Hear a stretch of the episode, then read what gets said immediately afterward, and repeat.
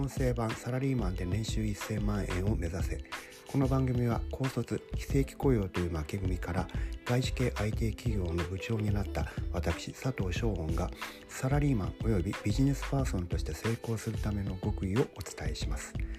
同名のメールマガジンは創刊から15年7万人以上の読者に人生を変えるための情報と知性をお伝えし多くの方が年収1000万円を突破するようになりました。